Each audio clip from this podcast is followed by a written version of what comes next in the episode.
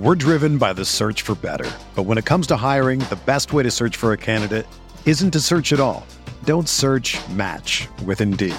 Indeed is your matching and hiring platform with over 350 million global monthly visitors, according to Indeed data, and a matching engine that helps you find quality candidates fast.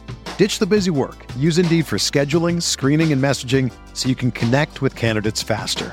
Leveraging over 140 million qualifications and preferences every day, Indeed's matching engine is constantly learning from your preferences, so the more you use Indeed, the better it gets. Join more than 3.5 million businesses worldwide that use Indeed to hire great talent fast. And listeners of this show will get a $75 sponsored job credit to get your jobs more visibility at Indeed.com slash BlueWire. Just go to Indeed.com slash BlueWire right now and support our show by saying that you heard about Indeed on this podcast. That's Indeed.com slash BlueWire. Terms and conditions apply. Need to hire? You need Indeed. This podcast episode is brought to you by Coors Light. These days, everything is go, go, go. It's nonstop hustle all the time. Work, friends, family expect you to be on 24 7. Well, sometimes you just need to reach for a Coors Light because it's made to chill. Coors Light is cold lagered, cold filtered, and cold packaged. It's as crisp and refreshing as the Colorado Rockies. It is literally made to chill. Coors Light is the one I choose when I need to unwind. So when you want to hit reset, reach for the beer that's made to chill. Get Coors Light in the new look delivered straight to your door with Drizly or Instacart. Celebrate responsibly. Coors Brewing Company, Golden, Colorado. Hey everyone, it's Elliot. This isn't actually the opening of the podcast. This is just me letting you know that the podcast you're about to hear is the Patreon pod from last week, where we discussed fandom and the Shaka incident and the Aubameyang thing, and just kind of went over what it means to be a fan of the club and what our role is in the success and potentially failure of the club. And there's some memory stuff in there and just some other interlully kind of stuff. So we hope you enjoy it. We're putting it out for everyone today because I think it prompted some interesting feedback and conversations, uh, and we're interested to get your take on it. Having said that, there will also be a Patreon pod coming out in a few hours after this, it'll be a mailbag pod, so there's still plenty of time to get questions in if you want to sign up and put your questions in. In the middle of this, we're going to drop in a little ad break for The Athletic, so hopefully you'll sign up for that at theathletic.com forward slash Arsenal Vision. We got a lot more good stuff coming up this week, and with the football coming back, plenty of regular pods. So hope you enjoy this one, and we'll talk to you soon. Arteta! What a strike!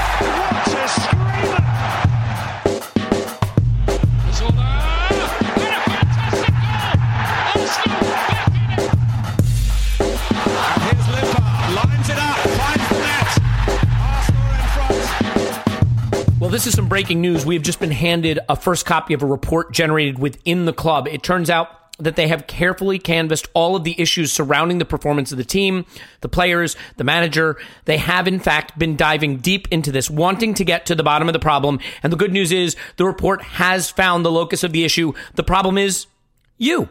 So fix up. This is the Arsenal Vision post match podcast. My name is Elliot Smith. You can block me on Twitter, Yankee Gunner. That's right. We are living in Gaslight Nation, apparently happening all over the world, in fact. And with respect to Arsenal, I think uh, it is fair to say that the fans are, in fact, the problem. So now that we've uh, gotten to the root of it, the core of it, we can eliminate it and just eliminate the fans. And maybe that is, in fact, the club's clever ploy. What on earth am I talking about? Um, we'll get into that, but I, I do want to sort of explore the question of fans' role in the performance of a team the proper ways of support, what kinds of fan groups are appropriate and allowed and are not appropriate and allowed, and things like that. So, one of the reasons that comes up is we'll be discussing the Aubameyang issue, newly named captain and acting like the captain does by apparently being completely toxic. I kid. I absolutely love him, as you know. But there are some issues, and so Lewis Ambrose will be joining us later. He is a uh, a student of and supporter of Dortmund as well as Arsenal, so he can give us some background on Aubameyang's supposed troubles when he was at Dortmund and how that reflects on what's happening now at Arsenal and what his take on that is. But before we do that, Tim, you may know him on Twitter as Stillberto, is here. Hello, Tim. Hello there. Tim, I, I want to get your take on something just quickly. You know, there's been, first of all, you sort of do some journalism in, in your own right. And uh, I don't mean that in a condescending way, by the way, uh, uh, however it may have sounded. You know, David Ornstein has been doing a lot of reporting, reporting about the Aubameyang thing, reporting about what the club's feelings are on Emery, and there are questions. I think people say he's making it up, or it's not factual, or how do we know that's what the club really thinks? And I'm curious to get your take when he comes out with something about how the club feels or what the club thinks, or comes out with a, a comment like, you know, the atmosphere around the club or the noise mm. around the club. To what extent do you think it is fair to have sort of questions about the authenticity or, or, veracity of that claim as it relates to the club really feeling that way at the highest corridors of power? And to what extent do you think people will just look for any excuse, sort of not to believe a report that they don't align with? Yeah, it's quite an interesting question, isn't it? Because when you you know, obviously sources have to remain anonymous, um, and, and, you never quite know who the source is or how well placed they are or anything like that. Um, I think it's kind of beyond doubt that David Ornstein has very well placed sources at, at, Arsenal. I mean, I think history bears that out quite emphatically. Um, but obviously, we, we don't you know we don't know who the source is. You know, we don't know if it's you know whether it's the tea lady or an administrator or one of the players or you know maybe even someone who's in and around the boardroom. Like we we don't quite have that level of detail. So you know it, you can. What, the gap for us is how far is the quote unquote the source inferring and how far are they parroting you know how far is this like the club line or how far is it just like you know someone who's kind of hanging around and you know got a glass of water on the door of the boardroom um, and things like that? And and we and we don't know that. And sources come in like many shapes and sizes really. Uh, they could be any one of those things. I, I, think we can safely assume that David's sources are, are pretty well placed. And the fact that Arsenal felt the need to brief again and to brief explicitly on this occasion, I think that first of all shows um, I think that demonstrates the kind of the esteem that they hold David Ornstein in, um, or at the very least they understand the esteem that Arsenal fans hold him in because they felt the need to, you know, to slightly correct that message. Um, but it, it, it does yeah you like you wonder as, as much out of curiosity as anything not necessarily mistrust like who is that source and have they just worded something a bit clumsily? Um, and yeah, what goes know, inside the quotes and what goes outside the quotes is very very important exactly. when you're talking about potentially criticizing the fans you know? Yeah yeah and and actually the the phrase that was used was external atmosphere. So then you ask yourself the question do they consider you know, does that exclude the fans? Are they talking about the media and the punditocracy? Do they consider would they consider, for want of a better phrase, the fans' internal noise? Because you know that that it, it's a clumsy way of phrasing it, but but maybe that's what was meant. Maybe they meant the kind of the external noise, you know, aka the media, um, and and the kind of commentary out, they they might not they might have been explicitly excluding the fans by using the very word external because you know they they might trying to be they might have tried to present it as well the fans are internal noise. They're part of the club. And the stadium is literally internal noise because it happens in the stadium as we saw with Granit Xhaka. Um, but I mean that given the Xhaka incident that's a really clumsy mistake to make because we saw with the Xhaka incident um, the conflation between internal and external noise is is a very clumsy thing to do. And it's something a lot of people have been doing quite frankly with, with that Xhaka incident the conflation of um, you know what's said inside the stadium and what you know what some um, despicable people say on social media, um, mm. and so and so that that's quite a silly mistake to make. But but also we don't know whose mistake that is. You know, we don't know if it's a bit of a Chinese whispers scenario or whether someone's words were taken down, you know, dictated or whether they were interpreted. Uh, this is all just stuff that we don't really know. Um, yeah. Well, well you run into a problem, right? Also, which is sometimes it winds up not being true. And anytime yeah. there's any instance of any reporter having ever been wrong on any scoop, then every story they put out is open to someone saying, well, they were wrong before.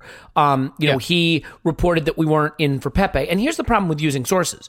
If I tell you, Tim, I will be in New York tomorrow talking to a high level footballer about possibly joining Arsenal, and you report that, and you say sources within Elliot's home tell me this, and then I just don't fucking fly to New York and don't talk to that footballer, you were just lied to. You were given bad information, yeah. and you're hung out to dry, and I'm, I'm not hung out to dry at all, except, yeah, go ahead.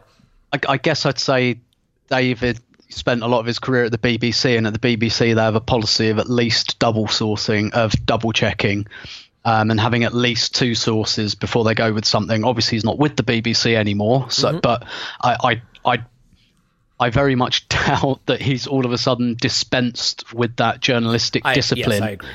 Um, and, because you and also, once you lose that credibility, you, you your currency as a reporter yeah. is gone, right? I mean, if you're known for yeah. breaking transfer stories, for example, and your hit rate is one out of 10, you're Indykaila. If your hit rate is nine yeah. out of 10, you're David Ornstein. So, but I, the only reason I raise this is because a lot of how our perception is being shaped right now is being shaped by what we see on the pitch, which is bad. But then the noises coming, to use that word again, noises coming out of the club to try to evaluate whether they understand the extent to which this isn't working, whether they genuinely believe, as we maybe were led to believe, that the fans and the, the reaction of the fans is part of the problem. And I think that is hard for a lot of people to cope with. So setting aside, you know, the navel gazing about whether reporters are right or not, where do you fall on the issue of fan responsibility, if there is any at all? I mean, to what extent you know, and there, this crosses cultural lines. And for you, someone who goes home and away every mm. game, obviously Arsenal's near and dear to your heart. To what extent do you feel you have an obligation to be propping the club up and helping them win, and that your voice in the crowd and your voice on social media can be part of a, a positive move forward? Or do you maybe feel that that's just entirely overblown? Um, this is really difficult because it's so nuanced and it's so subjective. So personally, so why don't I start with myself personally and caveat it by saying I'm not saying that everyone should be like me. Uh, personally, I make the distinction between social media and the stadium.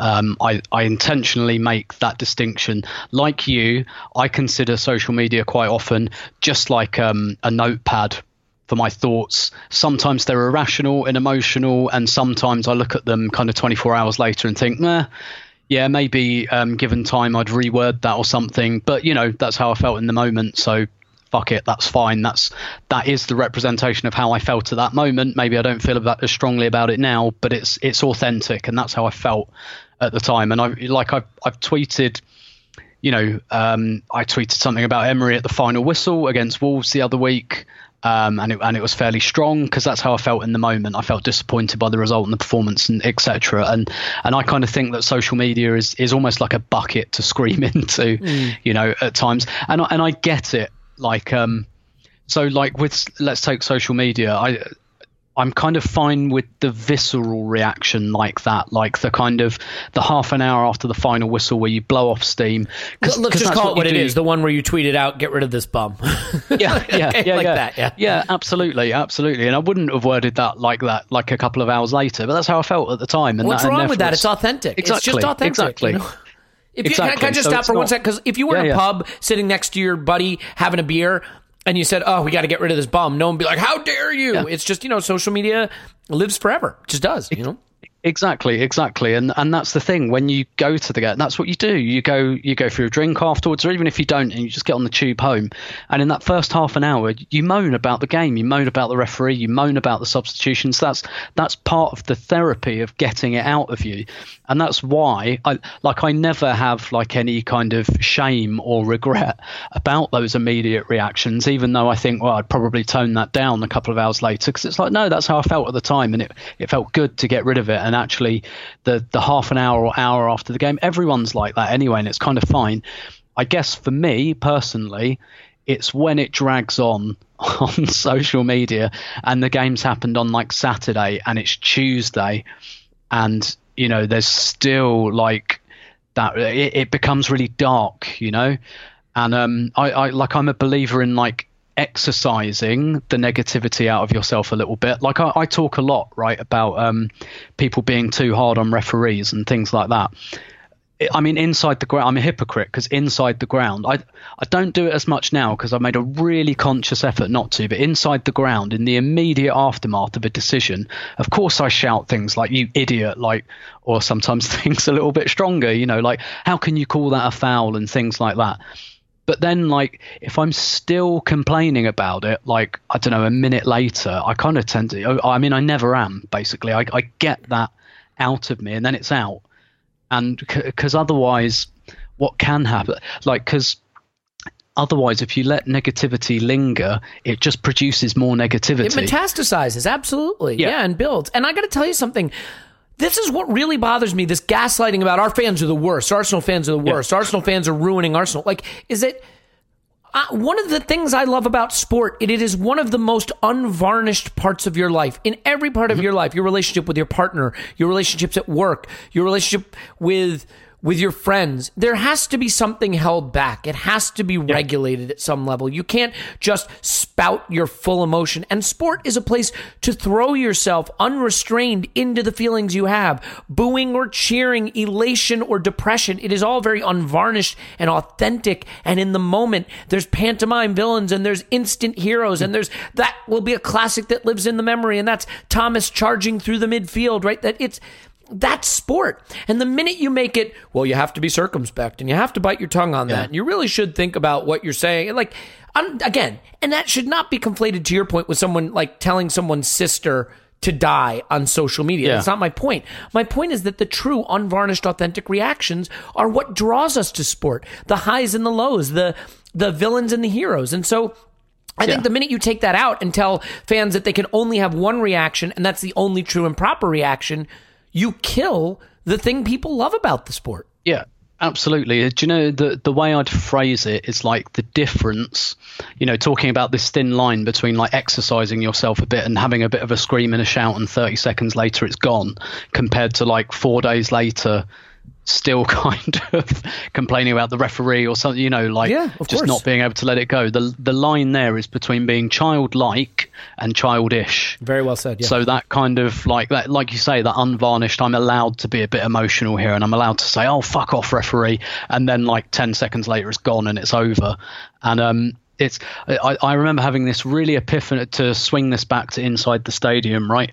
I, I remember having this really epiphanous moment when I was about 10 or 11, and I was at Wimbledon Arsenal at Selhurst Park. Uh, it's probably about 1994 or something, and um, a, a, mass brawl broke out, as it often did between Wimbledon and Arsenal, because they had like horrible bastards like Vinnie Jones and uh, Jason uh, and uh, yeah, Jason Fashion. You could literally um, make up any name you want. Ninety-eight percent of the listeners are going to think it's right. So just keep yeah, going. probably, and and you know Arsenal had some hard bastards at the time as well, and there there was always like a twenty-man brawl when we played Wimbledon at Selhurst Park, and and it and it went off. I remember everyone getting up and everyone's just like, "Fucking hit him, hit him, send him off, ref!" You know, just everyone shouting. And there's this woman two, and I was doing it as well. There's this woman about two seats away from me, sat there, and I, I strongly suspect she wasn't. really really a football fan, and she kind of went along, along for curiosity, and she was laughing her arse off.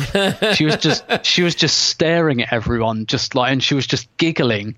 And I and it was just like particularly at that age, and and then it made me stop and look around and go, yeah, this is funny, isn't it? This is just ridiculous. Mm-hmm. but there's, but like she wasn't laughing in a derisory way. Like she seemed to be laughing in a way where she was extracting genuine joy. Like she wasn't like a, it wasn't like a look at these idiots. It kind of was, but in a kind of but I kind of get how this is entertaining and useful. It's it's like WWE. Do you know what I mean? It's like it's throwaway, it's silly, it's stupid, but it's entertaining. And yeah. you know, it, it stops. You know, for an hour and you know for two hours, kind of every week or every game, it just people lose a sense of themselves and they lose everything else. And that's that's like that's kind of the point and that's the attraction in going.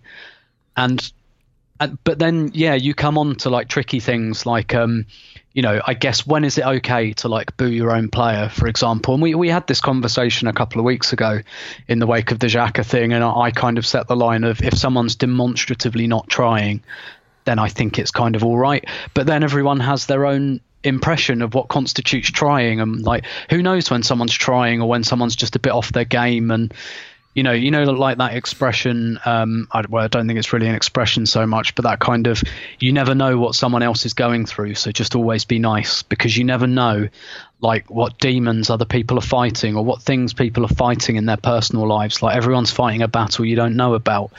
But then there is the kind of just the theater of it just the kind of oh you're useless piss off and I guess it just depends how consuming it is and how seriously you take it. Like like I said the other week, personally, it is not in me to boo an Arsenal player. It's not really in me to boo anyone to be honest i just i don't know i i still even in the heat of the moment feel a bit silly doing it because it is it's quite a silly thing to do when you think about it. Like being a grown man or woman and just making that sound is is is a little bit odd and maybe I'm kind of overthinking but so is it. like throwing your beer in the air and splashing it all over Yeah, everybody yeah, when yeah. a goal is scored. The whole thing is silly. There's guys kicking a round inflated ball across a park into some designated nets. Like it's the whole Yeah, yeah. thing is ridiculous. So if you want to pull on that thread, the whole sweater falls apart. If you want to destroy the sweater, pull the string as I walk away. I mean that that is the famous Weezer lyric, and it really holds up here. Look. I, I think there's another point though, and this is what I want to get into this whole gaslighting concept. And you see it so much on social media. We have the worst fans. The fans are the worst. You know, uh, they can take it, they can dish it out, but they can't take it. First of all, they shouldn't have to take it. That's not how this works. This is a one way transaction. Okay. The fans are there to cheer and yell and boo and scream and vent and spleen. And the multi, multi, multi millionaire players and managers are there to put on this production. That's what the, you know hmm. what? If you are an actor and you are get, get paid $50 million to go do a Hollywood movie and a guy who's paid 18 grand a year to write reviews on some website says, I thought your performance was poor, fucking suck it up. That's how it works, you know. And that, that's yeah. not to say you don't have a right to meet your critics in a, in a marketplace of ideas, but I, I do think that blaming fans and criticizing fans is the ultimate form of gaslighting, Tim, because the hmm. notion that no, it's not the people who are paid professionally to do this well are the problem. It's the people who pay their good money, the working class people sitting in the stands or on social media thousands of miles away who aren't happy with it. They are the problem. And hmm. we can debate the nuance of how much real, proper, full throated support can help a team. But I'm going to tell you something Liverpool are probably going to win the title. Liverpool, hmm. Fortress Anfield. Arsene Wenger was going on beIN Sports talking about it. I can remember some games in the very recent past where Anfield was a library, where those fans were committing literal acts of racism, okay? Where they were supporting a racist, biting, disgusting, despicable player because he kicked some balls into net. Like the idea that fans don't have toxicity through, you know, within little segments is wrong. The idea that any fan base supports when things are going really bad is wrong because they don't. Um, Newcastle fans, you know, like I, I can mm. tell you they don't. Uh, hell, Newcastle players were fighting each other on the pitch not so long ago. Like, so I just, I, I don't know why we have this obsession with criticizing our own, criticizing the people who are only guilty of really, really caring and expressing that care in various ways. And again, I'm not talking about the people who do it improperly, who make mm. send death threats. I mean, even you know what I even find grotty adding a player or adding the manager in a discussion on Twitter. Like if I'm saying, "Oh, Emery, yeah. Emery sucks," and then someone him into a mention of my like, no, don't do that. Yeah, that yeah, that's yeah. completely ridiculous behavior. But so now this may all kind of feel like navel gazing. But the reason I get into this is because Tim, I, I think we are at a at a point now where there is this maybe tendency to say, actually, the fans are just self. Um, the fans are, are have too much expectation. The fans want instant gratification. The fans um, are entitlement. That's the word I'm looking for. Have a sense of entitlement. And actually, if they were patient, things would go well. I saw some chat on Twitter today about oh that we would have been calling for Klopp to be sacked in his first season, and I think it's patently ridiculous. Nonsense. And the gaslighting to me is the notion that we have somehow our evaluation of Emery is off base. Our evaluation of what's happening is off base. So, in your mind, how do you respond to the idea that that we have not been fair somehow in this evaluation? And I don't mean we, you and me. I mean that the sort of Yeah, yeah. collective Arsenal diaspora has not been fair in its evaluation, and that that we would have been running Klopp out of town on a rail. Yeah, I mean, first of all, like, um, you know, I, I saw the tweet that you referenced. I mean, first of all, um, let's look at how much support Liverpool fans gave Roy Hodgson, um, shall we? Um, when an appointment's wrong, an appointment's wrong, and people people tend to be able to pick up on it. But I, I think what it is, first of all, it's in, it's exceptionally insular. It's exceptionally insular. It's that um, it's that being guilty of believing that your experience is universal and being guilty of kind of looking at something you experience every day and assuming that that's that that therefore is what the entire world is. There's it's a logic very- bias name for that. I can't remember which one it is, but survivorship. Bi- I mean, yeah, that's it. yeah mhm. yeah immediacy bias it's, it's exactly that I just Google Napoli fans at the moment, Napoli ultras, have a little look at what's going on with Carlo Ancelotti there. Um, it's it's a little bit worse than a bit of booing at the Emirates. Um, and by the way, Ken Early in the Irish Times last week wrote a brilliant article about kind of why London grounds are, are slightly different in terms of um, how they express dissatisfaction, but it's it's exceptionally colloquial. I mean, like.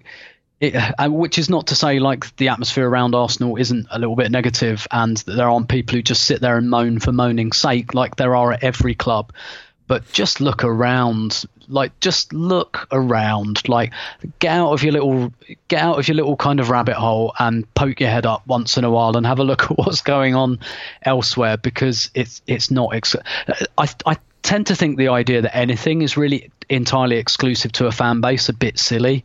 Um, to be honest with you there, there will be like different um, flavors of fans in, in every fan base. But I, I think where it comes from, and, and so, yeah, you get this kind of, oh, Arsenal fans would have run Klopp out of town after five months. And it's like, well, um, I, I, don't really remember a lot of Arsenal fans, you know, in their in their, you know, saying he was doing a bad job at that point. I don't remember a lot of Liverpool fans saying it, and they said it about Hodgson in far less time.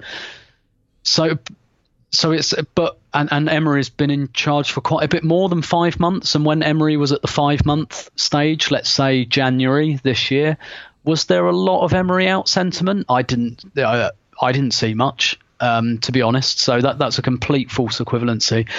Where, where it kind of comes from, I, I think it's easy sometimes when people are exposed to people who who really are just truly negative and a bit toxic, and again, every fan base has those people.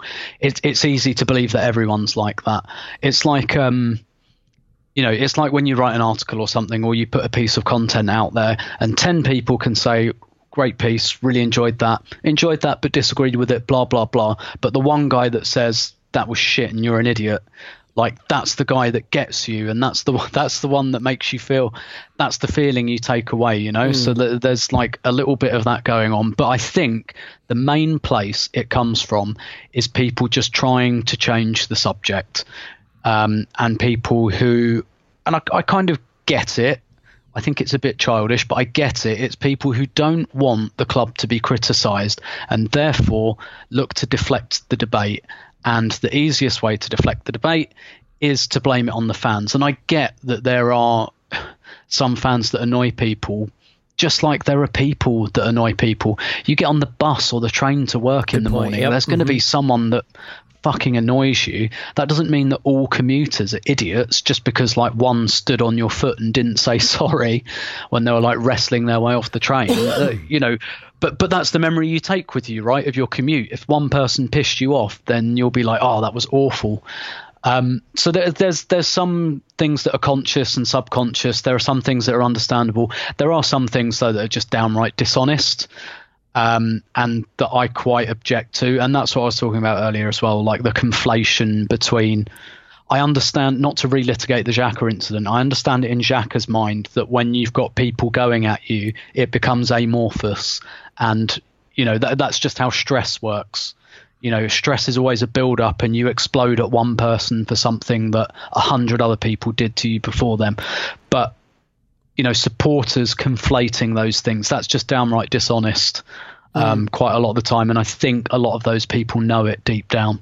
So then let's so then let's get to the pointy end real quick with the last thought here, which is just the the time seems to be up on Emery, and I said on the regular podcast that I think he will be sacked soon. There are some mm. worrying noises. Again, there's that word again coming out of the club. Certainly, what was briefed to David Ornstein was worrying. I think the statement that they put out subsequently felt a little more like the dreaded vote of confidence that comes before a manager's moved on. But then Guillaume Balagué who I think was sort of close to Raul and one of the first to cross the Emery story and and so on and so forth, put out an interview today on social media that basically was like things aren't that bad. Here's why they're not that bad, and the club agrees it's not that mm. bad, which is patently ridiculous in my mind. But so, mm. I mean, let's look at this logically. You might have a half empty stadium in the for the Frankfurt game. You're definitely going to yeah. have ten thousand or so empty seats for the Southampton game. There are mm. going to be boos for eighty of the ninety minutes, unless it's you know a five 0 victory and a lot of jeering. You're going to start to get the banners. You're going to start to get the walkouts and all the things that fans start to do when they get really annoyed. And it's November. I just mm. my reason for thinking he will be sacked is I think that there's a point of untenability. That's probably not a word where it just can't go on. Like even if they want it to mm. go on, it can't. Short of Stan literally saying, "I will not pay this guy off." Period. End of story. So for you, I mean, do you do you see my argument that that yeah. it could reach a low where you just can't do five and a half months of that, even if you want to, or are you more inclined to believe that? the statements coming out are accurate and that these guys are going to stick with him for the season.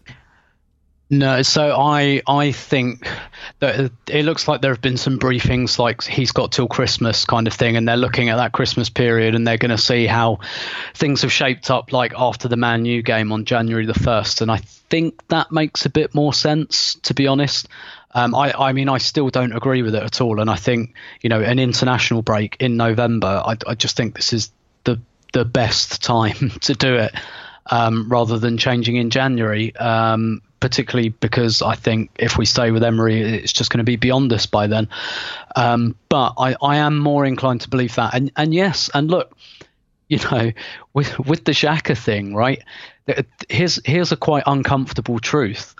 Um, whether you agree with how this has happened or not. And I'm not entirely sure I do agree. I do think Xhaka was a bit unfortunate to be made a lightning rod for all this. Mm. But um, it worked, didn't it? yeah. Because he's not playing and it looks like he's going to leave. And actually, the fans that booed him have kind of got what they wanted. Um, maybe not in the most glorious of circumstances, but it's kind of worked, hasn't it? And, you know, some of the the kind of toxicity towards the end of the Wenger reign, um, it, it took a while, but it worked, didn't it? Like the empty seats and the disgruntlement, and because here's the thing, right? I'm I'm not sure how far like Raul and Edu are the issue. I, I think it's the Kroenkes. Um, yeah, I think everything we said before, they're disengaged, so they will be slow to pick up on and react to trouble. They just will because they're not engaged. They're not. They don't care about the sporting success of the team, and that's the thing that's going to keep slapping us in the face over however long that they're owners. And that, that's a really depressing thought, but I think it's one we've got to confront. When things go bad, they will be allowed to go bad for too long because Stan and Josh Kroenke do not care about the sporting success of Arsenal. They they don't care. They're not invested in mm. it, and we have to confront that. So when we go through a bad period or we make a bad appointment, we will tolerate it for longer than we should because it will take. They're too removed both physically and emotionally from the situation. So they will take too long to pull the trigger, and we're just going to have to go through that at the moment. But I, I tend to agree. I think I think the fans have kind of been shown that that action can work. Whether you should take it or not, or whether you should take the other view and go, well, actually, what we should try and do is create a positive atmosphere and help them out of the slump and everything like that. In reality, that's not going to happen. That's that's not how masses of people operate. They just don't. Just look at how people vote in elections, right? People don't vote for positive reasons, they vote for negative reasons. This is why bastards win elections because they tell you everything, they tell you the negative things that they will get rid of, and that's what people vote for because that's how people think en masse. That's how crowd how crowd logic operates. And yeah, I I, I think that eventually, as you say, people will drift away, the grumbling will continue, Xhaka's gone, someone else will become the lightning rod, and eventually, um, you know, the, the, very fact that they referenced the noise and should the external noise allow it to do so suggests that they pay heed to that noise. Yeah, they are definitely across, uh, I think, fan sentiment and whether that's in, in, on social media or on blogs and podcasts or on AFTV or you know at the ground itself, I'm sure they're across it. And you know, Tim, sometimes you have to think about how these things operate behind the scenes instead of just what you're seeing before your eyes. And like if Raul's trying to negotiate with agents and they're like, I'm just not going to send your player to this club right now, I, I, he doesn't want to play for Emery. I don't want him playing for Emery. And if they're in negotiations with L- Lacazette and Aubameyang's agent, and their agents are like, this guy's a fucking mug and we want him gone, or we're not re-signing under any circumstances. Maybe that's already been decided. And if Lucas Torreira's agent's like, we need him away from Emery as fast as possible, and there's you know people sniffing around Guendouzi, and yeah, go ahead. And well, yeah, that's what I was going to say as well. Like, um, what this could come down to, I, I, jokingly said on Twitter the other day. Imagine if they did um, a player vote for whether Emery should stay, like they did with the captaincy, and you know, we're talking about like. affirmative action to try and get rid of the manager. What if it comes from the players first? See, I, I do think that that carries weight. I really do. And because ultimately, can Raul get by on his, you know, very, very comfortable life every day. If Emery is absorbing a ton of abuse, he can. But what happens when it makes Raul's job hard? What happens when he looks like he's a failure? What happens when it blows back on him? Then, then I think it gets more difficult. And and Edu too, who's only now in the job and is going to be like, what did I walk into? No wonder Monchi didn't want to come here, right? So like, I, I think I think those problems can can hasten a change. And the only situation, to your point, is if these guys go to Stan and say, look we need the money to pay off Emery. It's not working. We got to make a change. And Stan says, well, who you got in mind? And they're like, we're going to do a caretaker for the rest of the season, but we have some good ideas lined up for that time. Then Stan might say, then you know what? Stick with him till the end of the season so we don't have to pay him out. I don't want to spend three million or four million, whatever it is, pounds, just so we can have a caretaker in charge. And mm-hmm. and if that is the case, then you're then you know what, Tim? Then we're really fucked because yeah. critical decisions that have to be made that affect the connection between the fans and the clubs and the sporting success of the club and all that are coming down to relatively paltry sums of money that impact the bottom line. I don't know that that's the case, but the only argument I could see for why they will stick this out to the end of the season is they can't get the guy they want permanently till the summer. Mm-hmm. And so, given the option between a caretaker and Emery, Stan has said, let's just stick with the guy I don't have to buy out. And that yep. that could be it, and that would be a worry. You know, wouldn't surprise me at all. Yeah. All right, let's leave it there. Tim's on Twitter at Stillberto. Thanks, Tim. My pleasure as always. After a short break, Lewis is going to be up to talk about the Aubameyang situation. So it's more fun. It's all fun all the time. But the important thing is it's your fault. And that is something you should internalize. We'll be back with more right after this. Stay with us.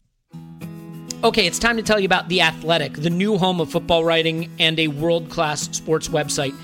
You can get The Athletic for half off and a month trial right now if you go to theathletic.com forward slash Arsenal Vision. You'll help the pod, and of course, you'll help The Athletic too. But that's a good thing because you will be at the new home of football getting world class writing and the best coverage of Arsenal from writers like Amy Lawrence, whom we love, has been on the pod, David Ornstein, James McNicholas, also known as Gunner Gunnerblog, myself, but don't let that hold you back. The coverage of sports is unrivaled, and there's no advertising to get in the way, no clickbait. They're not chasing ad revenue. They're just trying to write great in depth articles. They've broken some incredible news. They've had some incredible interviews. Loved the article about the Eddie Nketiah load to Leeds and how that came about. So there's a lot to like there. Try it out. It's a month free.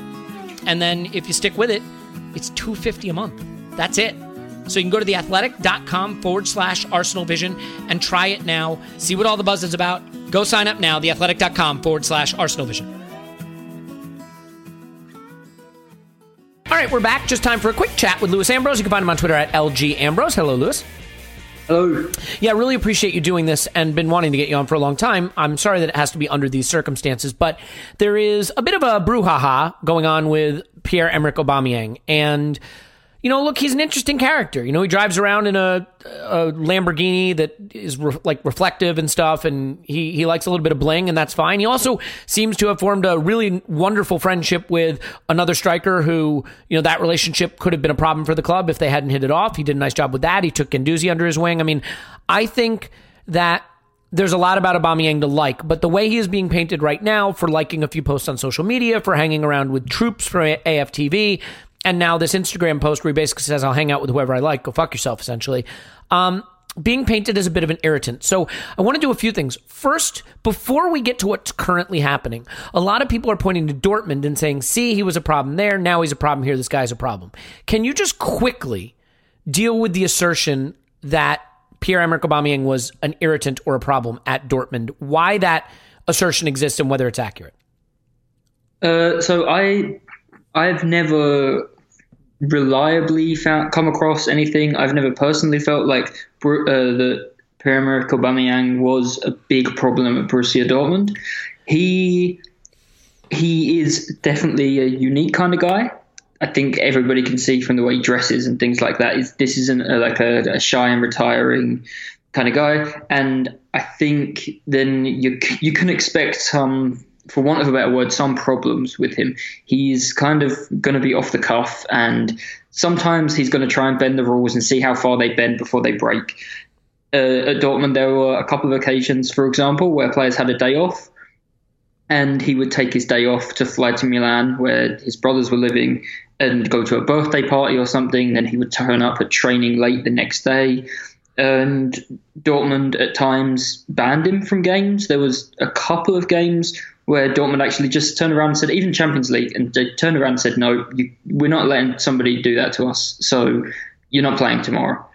Um, Aubameyang would come back in the next week, probably score. There was one against. Uh, there was one week again. Weekend Dortmund played, I think, Benfica in the Champions League. He was out for that exact reason. Um, then he was back in the team at the weekend against Hamburg, and he scored a hat trick. And and everybody laughs and smiles and goes, "Yeah, well, I guess that's why you can let him get away with some things like that." The the real issues at Dortmund came when he was moving to Arsenal. So he'd been expected to leave in the summer. Obviously, he joined Arsenal in January. He was expected to leave Dortmund the previous summer for various reasons. A uh, move didn't materialize. He was expected to go to China. Uh, then Dortmund sold Ousmane Dembele after he went on strike from training, after Barcelona showed interest in him. And then Aubameyang basically followed suit. It, Dembele went on strike to get his move. So in January, when Aubameyang knew there was interest from Arsenal, he went on strike to get his move. Uh, he also complained about some, let's say, unfortunate kind of idioms that were used in German that uh, yeah. he, mm-hmm. that he thought were racist. Um, and then I think, especially from journalists that I follow on Twitter and that I do respect, there were then a sort of uh, it's it's hard to like, I, I don't want to call it like white explaining or something serious like that, but I felt like they didn't really understand why him with his poor to average understanding of German um, would take offense to what had been said about him. Mm-hmm. Um, personally, as as somebody who speaks German but English or kind of speaks German, English as a first language, and I, I definitely saw where he was coming from there. I think others because of his previous behavior at times, sort of thought he was just trying to do as much as he could to engineer a move, and it was all a bit faux outrage. And I don't really think that was the case. And you, you mentioned it at the top there the, the relationship with Lacazette and things like that. Uh, the, this guy is not, in my opinion, this guy is not like a serial troublemaker, but we've seen it with his relationship with Dortmund since he's moved, even if you say something about him, if you attack him, his choices, his lifestyle, he's going to bite back. He's not going to take it. That's just who he is. He's not going to sit there. I mean, imagine if Thierry Henry had had social media when he was around. Mm-hmm. And he's not going to.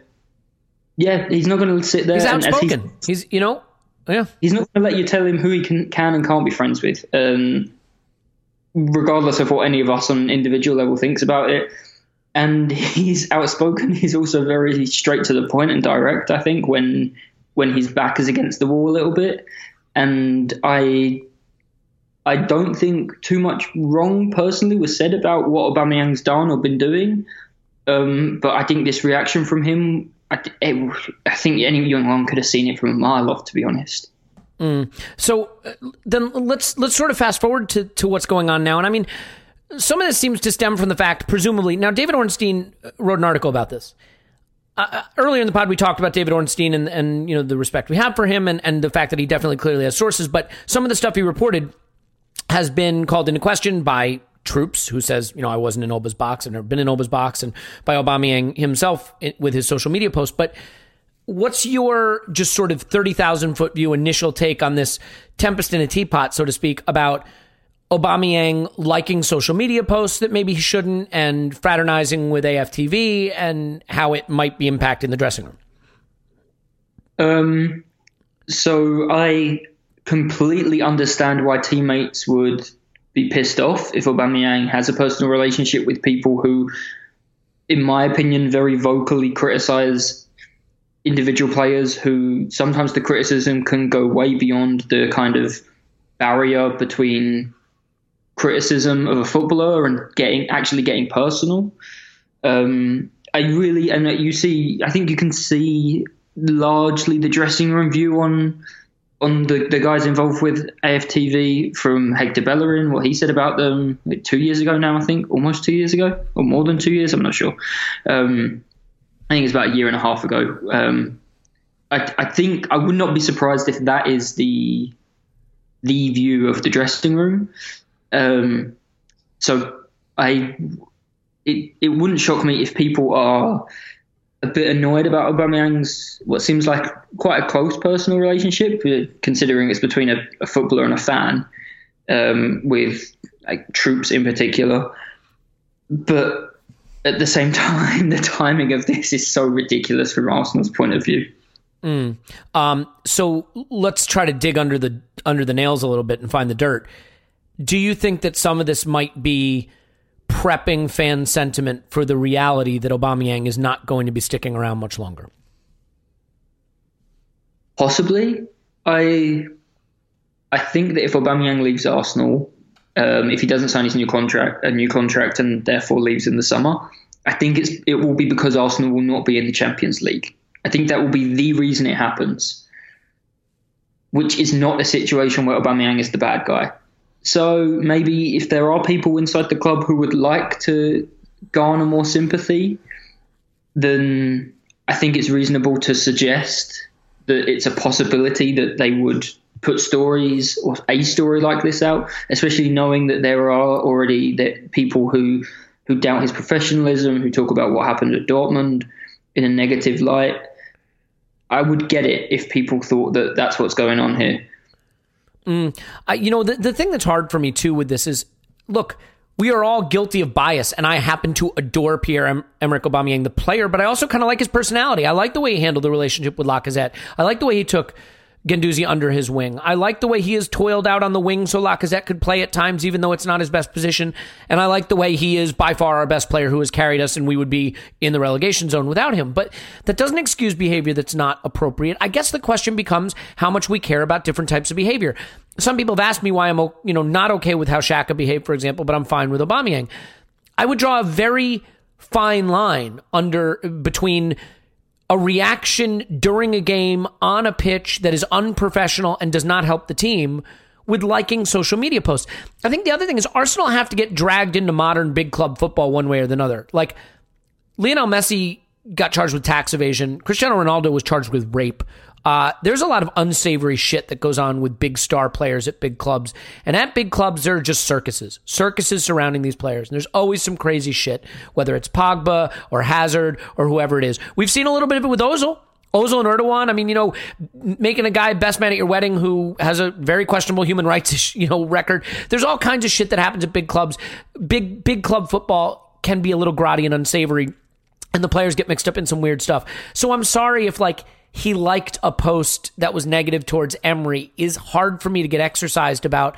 I don't know what's behind it. I don't know how intended it was, and I certainly don't know how much it matters if he's training hard, you know, saying the right things in public and and working hard on the pitch. I mean, where do you come down on issues like that in terms of how much of a good boy a player has to be to be within the you know be coloring within the lines of their responsibility as a as a employee of the club? Yeah, I think Aubameyang is paid for and celebrated for scoring goals for Arsenal.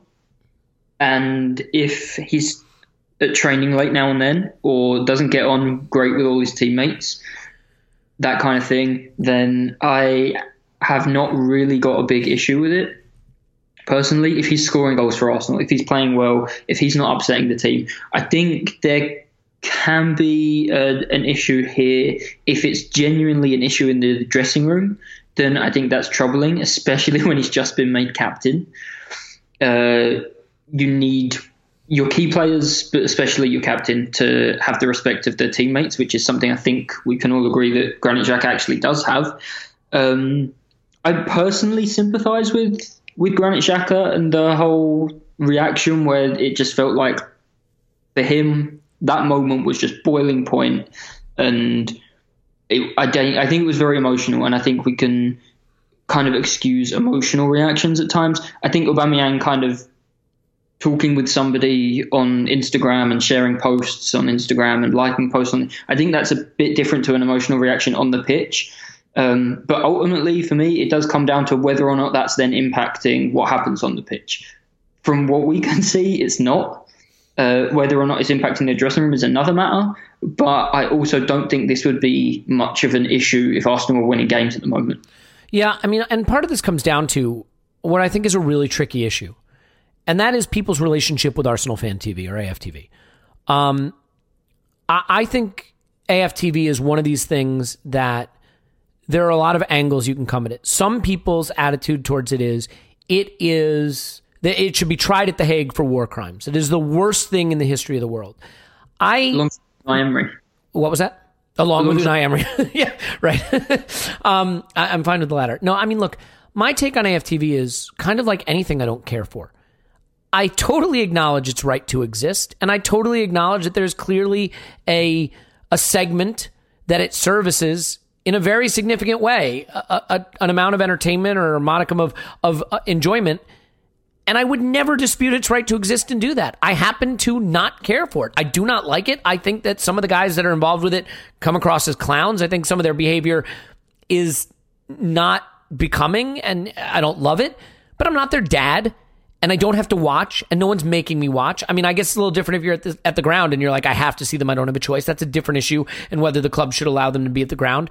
Um, but putting that aside, like, I think because they are so polarizing, the fact that they have been connected to this story makes the story and the player more polarizing. There are some people that just genuinely feel like, I mean, I'm not kidding. That like Arsenal Fan TV is is like a criminal organization that should be tried and jailed. I mean, it is that strong a feeling. And I, I cannot allow myself to get that exercised about people just making YouTube con- content. And, you know, I think maybe there might be a, a, a um, cultural, not cultural, but generational disconnect too, because like, I don't know what a Logan Paul is or a KSI is, but like people packed a stadium to watch them fight each other, and apparently they are YouTubers, and like I cannot connect with that at all. I just find the whole thing really interesting. And I recognize that I make a podcast, which wasn't a thing when I was a kid. So, like, this stuff all changes, and what we consider entertainment and what kind of content surrounds our entertainment and springs off of it is all different. I don't watch Keeping Up with the Kardashians. I think it's ridiculous. Like, if you love it, go have at it. Like, Werner Herzog was in an interview today just saying he watches Keeping Up with the Kardashians. So, like, it's all a little bit weird. But, Lewis, I mean, for you, is is Arsenal fan TV something that in your mind deserves the opprobrium it receives, and as a result, Aubameyang deserves it by association?